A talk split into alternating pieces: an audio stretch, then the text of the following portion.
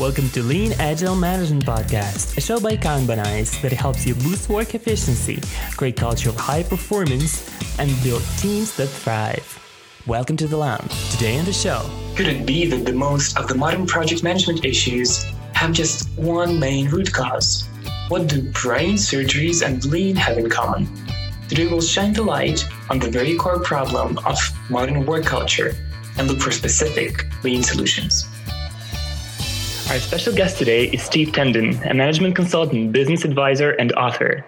Steve is the creator of TameFlow Approach and the managing director at TameFlow Consulting Limited, where he helps organizations and teams reach new levels of performance. Hi, Steve. Welcome on the show. Hi, and uh, welcome to everybody who's going to listen to us for the next uh, 25 minutes. Be glad to be here. It's a pleasure to have you, and I'm glad we could make this and you could have the time for this. Um, so maybe to get some context to, for our listeners, could we start from learning a bit, a bit, more about you? So, what was the first team that you've ever helped? Maybe um, could you share either the main challenge that they've had or something about them that you first helped solve them? A consultant or coach in terms of lean and agile? Like as you said, you start from extreme programming, so maybe in that context. Well, I, I, I would I would uh, roll back even a few years before the extreme programming because uh, it was shortly after I had left I had left Borland. And at that time, I was in uh, in Switzerland uh, doing um, doing banking uh, applications. What else could you do in Switzerland? maybe uh, uh, finding chocolate or looking at cuckoo clocks. Um, right. So it was a banking application, and uh, and uh, uh, it was in a in a in a startup. So uh, um, so very a very small, tightly knit team, which was on on a very very tight deadline. It was all shaping up to become one of those dreaded death marches. Um, and that was the first time I was really fully responsible for a for a team. So uh, I uh, I could uh, could do basically what I wanted in terms of how to to organize and organize the work. Um, and uh, maybe the major um, thing that that I did differently was uh, was uh, this notion that eventually was picked up or, or like uh, described in uh, um, in extreme programming that uh, I would have like the developers and myself uh, sitting uh, literally on the same side of the table with uh, with mm. the business people, those those that have the, the ideas in, in their heads. Um, and that allowed to to cut out of the process many many formalities, uh, lots of documentation, uh, lots of checkpoints and milestones, and, things just sped up incredibly. Um, I, I, I, really hate you know the metrics of uh, of lines per, per code. It doesn't mean anything. Um, but nonetheless, uh, at the time, it, it was it was significant, and comparing that kind of output or, or production metrics uh, with uh, what was happening in other places, um, that team was like order of magnitudes uh, much more uh, productive. So it was like the first time I could apply the teaching side I had brought with me from the time of, um, of Borland. And the first time I could actually see a positive impact, a really good result on, on using uh, like basically those those ideas because it was not a methodology, it was not a, an approach, not a framework. Mm-hmm. Uh, just um, experience and, and gut feeling of what should be the right thing to do. Right. That's actually an interesting point that you've made there. I keep hearing people say that um, when people talk about lean and all the similar um, methods, philosophies, and all these tools that we have, people keep coming back and saying, well, that's actually common sense. That's how it was supposed to be done from the beginning. And that's interesting that we keep hearing, I keep hearing this thought that people just know what's right. They have this gut feeling. But yeah, somehow we stick to the funny metrics that mess us up. yeah, I think that that, that aspect, uh, the common sense aspect, uh, is is also something that when uh, when you start going around and, and, and uh, teach companies how to work better, uh, in in uh, in hindsight they say, well, that's common sense, and your natural reaction, well, if it was common sense, why did you not apply it? What what is that artificial uh, uh, impedance mismatch that is always present in most companies. And, and that, um, if you start thinking about that question, what, what is like the, uh, the big thing that is always wrong everywhere, uh, you, you might, might go in some interesting directions. Okay, so maybe let's take it. that's, a strong point because um, there are many people blame lots of different things for their failures. People used to say it's all about human factor, or there was uh, for a long time there was this culture of blame laying right now, I hope we see a shift from that with first agile and then lean and the mixes of all sorts.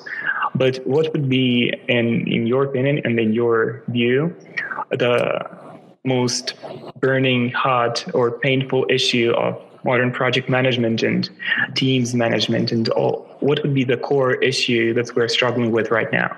Okay, I, will I'll uh, like um, approach this with uh, with uh, the uh, the mindset of um, of theory constraints. Uh, so how what, what I'm trying to apply here is, is answer, answering the question what what would Goldratt do? Goldratt is Eli Goldratt, the, the father of theory constraints. And, uh, and the first step is always that of defining the goal. Where do you want to go? What do you want to achieve? Now, if we try to abstract that uh, in, uh, in general terms, you, you would always get to a point where most companies, um, in one way or another, they are of course concerned about performance. Now, I don't want to go into the uh, uh topic, which is also an interesting one, of uh, how do you measure productivity and, mm. Taylorism in industrial way of thinking because by the way, I think many, many observations there are are not really quite uh, quite um, uh, well thought out. So, but I just put that aside and say if you start focusing on performance, uh, you you will uh, see that there are certain things that are positive in with performance. Uh, for instance, uh, many in many places, because of market pressure, people are definitely overworked. They uh, mm. they have to take over time, and there is always uh, more than one pile of work for uh, each and every one of, uh, of, the people involved. So there is this. overwhelming load of work, and of course, if you have performance as uh, as a weapon to tackle that, then you could even, uh, in an ideal uh, situation, you could uh, imagine that you're so fast at doing things that well, you have time to go to the beach and take a swim because the work was done and you have free time. So there are aspects which really impact your personal individual life uh, uh, as a member of, of a community which is working together, which we call the company. Now, if you have to then reflect on this, say that the objective is performance. What is it that takes you there? And uh, in my thinking, I, I have come up with uh, basically three things. Um, the most important one is probably trust. You need to build a community of trust. Uh, of course, if you're distrusting your peers or your co-workers or colleagues, you'll spend an enormous amount of energy just uh, fighting internally in the organization rather than trying to fight for, for the market share or fighting for making a better product or spending time with, with your customer and clients and understand. So if you're not able to, to crack that nut of creating a community of trust, you will never have performance. Um, the other point, which is strictly close, closely related to this, is that um, well, everybody not only do they need to trust each other, but they must be like rowing in the same direction. Um, which also is both a consequence and uh, and uh, a component of, uh, of building of building trust. Of course, if I work for three weeks doing something, and then someone else comes along and says, "No, that was totally wrong. We'll scrap it and do something else," without any real motivation, um, well, we've wasted a lot of effort and probably I will start distrusting that person as well. And then the third part is, um, is leadership. Mm-hmm. I use this expression of inspired leadership, which is confusing because most people understand inspiring leadership. And inspired leadership is uh, something that does not pertain to uh, a conventional uh, leadership role. It's uh, rather the, uh, the act of leadership that inspires someone to take a standing and uh, perform these acts of leadership. So it's, it could even be the latest hire in the company that sees something that shouldn't be quite that way and takes the initiative to fix it. And is so good at doing it that the rest of the people say, yes, that was good. I, I'll do the same thereafter. So these three things are like the, the, the core of, of TameFlow. And um, um, going back to your question, obviously, I, I always tend to, take a long way to come to to the point. But back to your question, what what is it that is is really undermining uh, this possibility? Well, after many iterations through many companies and being deeply inspired by uh, theory constraints, my conclusion is it's cost-based accounting. So it goes back to, to notions that uh, it's, it, it is how you count money and how you account monies in, uh, in a company that is the root cause for a number of, uh, of dysfunctions. Hmm. Uh, and then the negative effects just uh, ripple down that. Wow, that's that's a very fresh point and very strong. But does it mean like we just blame blame the money?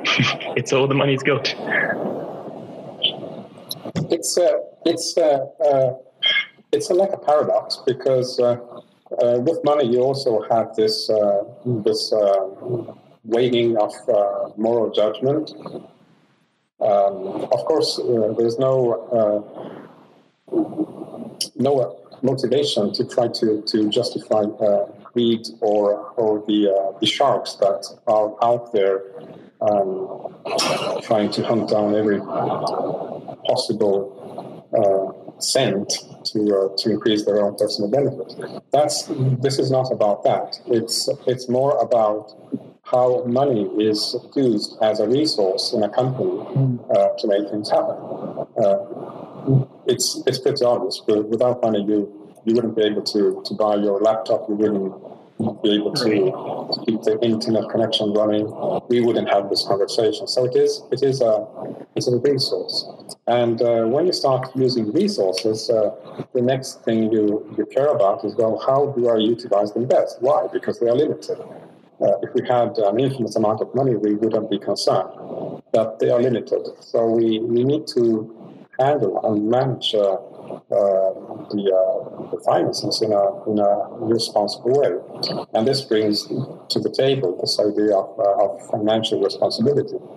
And I sustain that uh, the practices of conventional accounting are really practices of, uh, as far as we talk about the running of a company, so the management part of a company, are really practices of financial irresponsibility.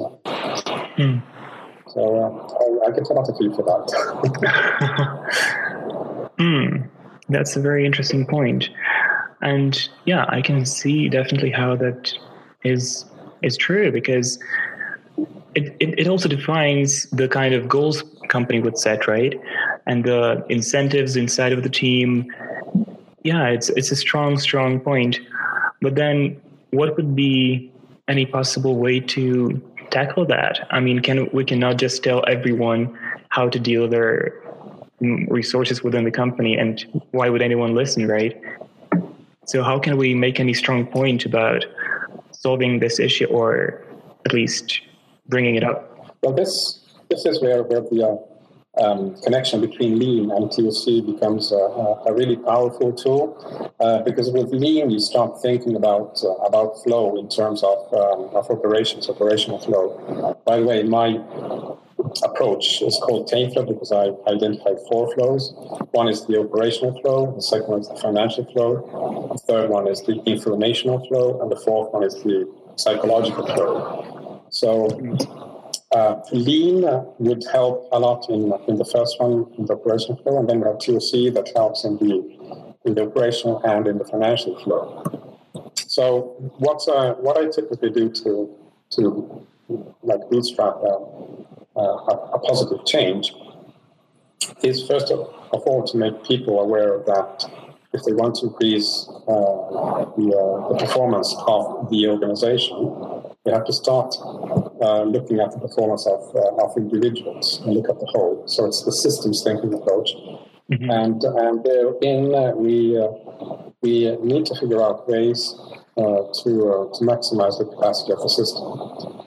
Um, the, I actually wrote a a couple of blog posts uh, which were up the, on the company's blog a couple of uh, months ago, I believe, where I tried to illustrate at least the first part of, of this uh, of this reasoning, uh, where you want to um, gain control of uh, of the workload in uh, in your system, and Kanban gives you an excellent means for doing this because you will um, tend to to balance the the work that you release into the system with the actual capacity that the system is uh, uh, is capable of. And um, the uh, the way to uh, bring this forward is to um, come up with some metaphors to make people appreciate what this is all about.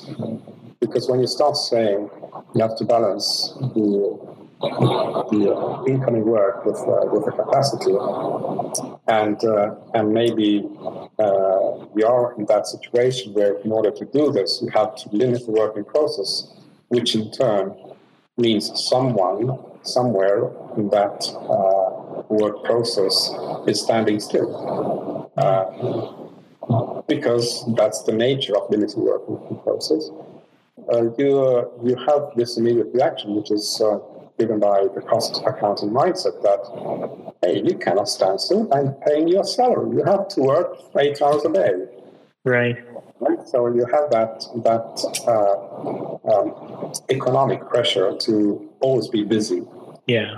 And and that is also detrimental because if for some reason someone is uh, legitimately not busy, you will uh, you will make things up to appear to be busy, and we have a lot of smoke screens and and and distorted understanding of what really is, uh, is going on. But going back to that that point, how, how can you justify that someone uh, needs to be uh, idle and, and uh, not be working? And the, the metaphor I often bring up is that of, uh, of, uh, of a patient a patient in a hospital has to be patient because usually the patient is waiting for for the uh, the, the wards, the nurses, the doctors to to be available to uh, to work on uh, on on this case. Yeah. Um, but the most effective way of uh, handling a patient is uh, is really to have uh, the opposite. It's to uh, to have all these skilled uh, professionals to be like waiting and available when their need is there. So when you go into into the operations theater, they, uh, of course, they will give you anesthesia, they will put you asleep, and hopefully the doctor will, suppose it's brain surgery, will cut you open. Sorry for the rude or, or raw expression, but will cut you open uh, immediately after the anesthesia has had its effect. Um, and then the doctor will do his work, and then we'll stick together, and then we'll have the recovery. But imagine if you were uh, like a patient in uh, a conventional company where work is waiting for the worker. You could very well be in the situation where you have gone through anesthesia, and then you will be waiting for the next step. And by the time the doctor comes there and cuts you open, the effect of the anesthesia is gone. And that would be very painful. So that gives you like a, a vivid image of what it means to uh, get the work, so the patient, to flow through the system, uh, would you rather prefer to be the patient in a hospital where the workers are waiting for the work, or in a hospital where the work is waiting for the workers? I think before. So there you start gaining this insight that flow has has some deep uh, deep impact, and uh, it will also continue with that metaphor of the hospital. It would also impact the total time you are actually uh, staying in the hospital. Right. The uh, less you have to wait in between the states, so the less you have to be patient, the sooner you get out. And in those in between the states, we have uh, a very low hanging fruit which can can be uh, easily uh, easily exploited, um, and that uh, brings us to flow efficiency. But what? Why did we get into this reasoning? Well, it was in terms of how we start creating like a unity of purpose and an understanding of um, we must work together as a team. If uh, you start to have everyone in an organization to appreciate like this metaphor of the patient in the hospital, and you start looking at the work that comes into the organization as uh, as a patient, and you start asking the question, what can we do to avoid this work, this patient, to be standing still?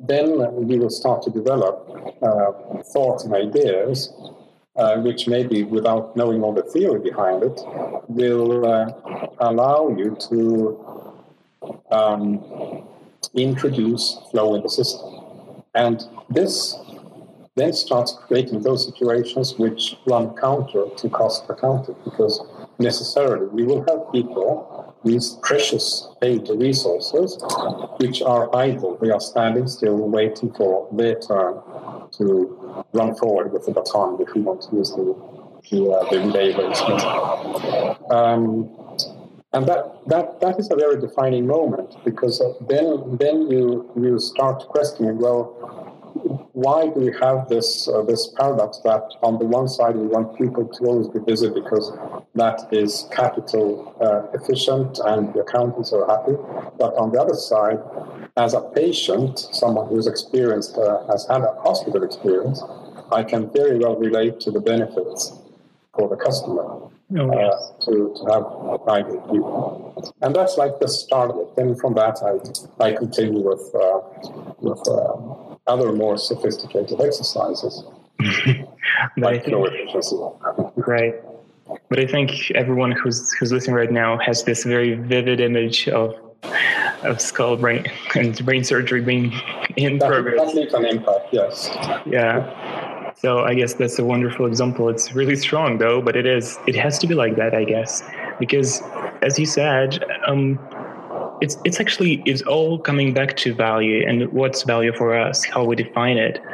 Because if we say that the value is money, then we're missing the point. We've seen companies many times over and over say, or with their actions show that that's the main and the main reason they're doing things, and then they would lose customers.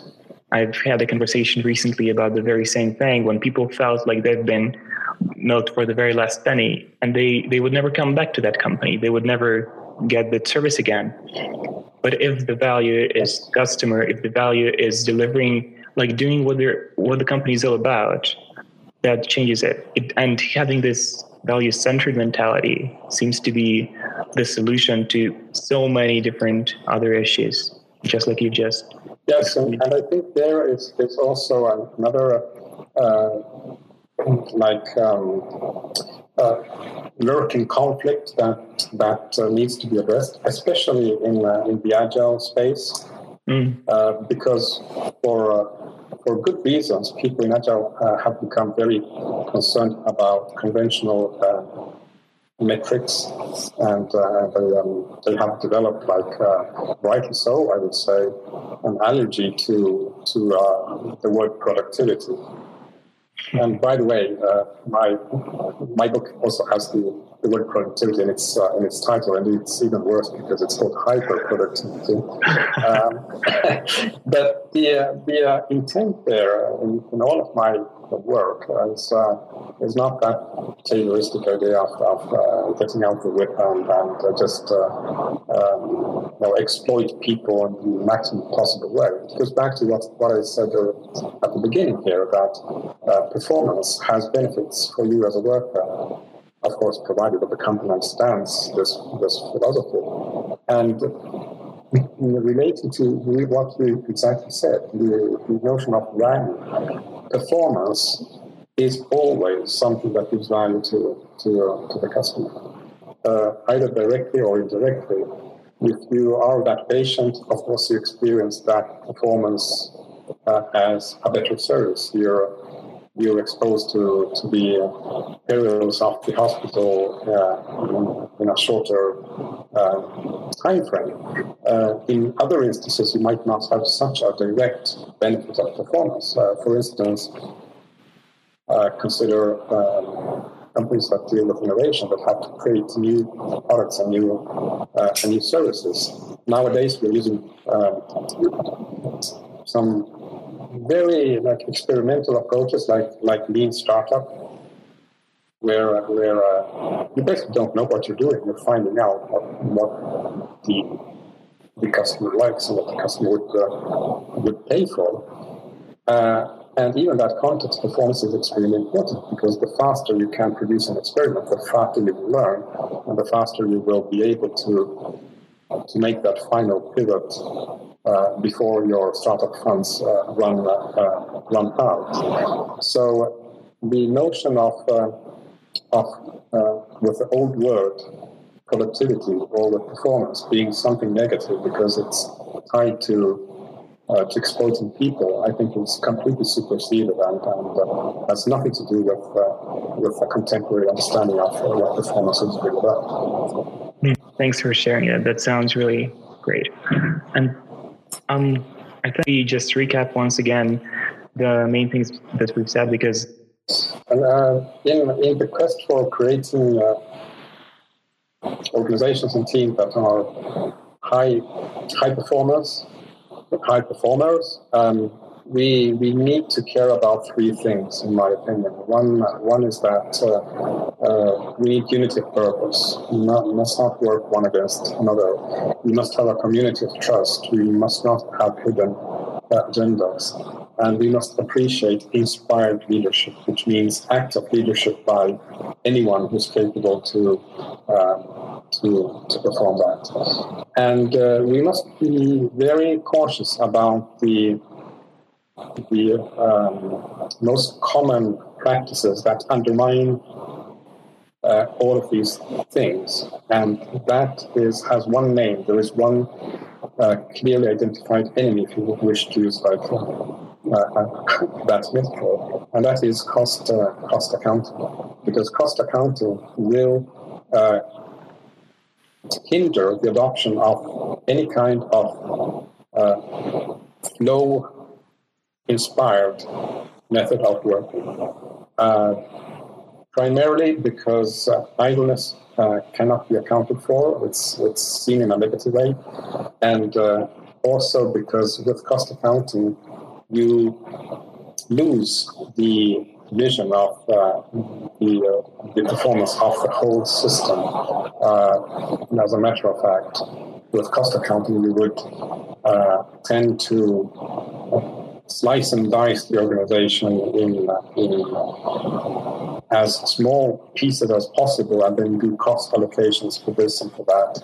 Uh, and at the end, all of these pieces, which are awaiting, take like the budgeting process or awaiting a piece of the budget, well, they will be fighting one against the other, one against another.